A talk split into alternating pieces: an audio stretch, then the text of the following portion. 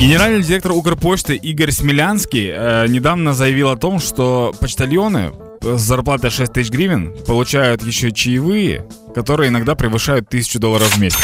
Що? Да, Це, и это типу, хтось- фантастическая штука. Типу, хтось приносить е, бабулі пенсію десь. А нас ловят на чай. Типа у нас в стране, где не заведено в принципе оставлять никому. Короче, есть такая тема, сразу признаюсь. У меня есть такая, такой бог. Я знаю о том, что нужно оставлять чаевые э, барменам, официантам, Мгм. таксистам. Так. Э, Потом недавно я понял о том, что оказывается, когда ты в парикмахерской либо в салоне в каком-то, то ты тоже можешь оставлять чаевые. Ну да. И по данной логике ты оставляешь чаевые любому обслуживающему персоналу. То Да. есть то- те, кто предоставляет услуги сервиса. Так. Вот. Получается, почтальоны же, они же тоже предоставляют услуги сервиса. Ну, власне, да, генеральний директор Укрпошти отримує зарплату в розмірі 836 тисяч гривень на місяць. Про це він сам заявив. А далі цитата: Моя зарплата прив'язана до зарплати листонож. Це 200 разів мінімальна зарплата.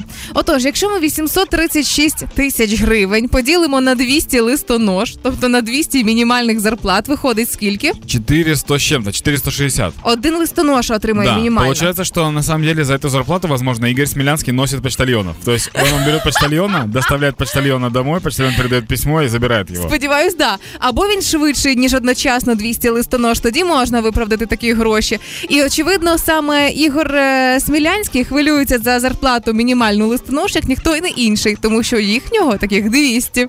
Давай вкратце разберемся, что необходимо сделать почтальону, чтобы ему оставили чаевые. Е, Я думаю, принести раніше ніж сусіду пенсію. Це дуже сильно Так. мотивує. Я думаю, что вскрыть конверт так, чтобы не повредить содержимое, потому что у меня это не получается никогда.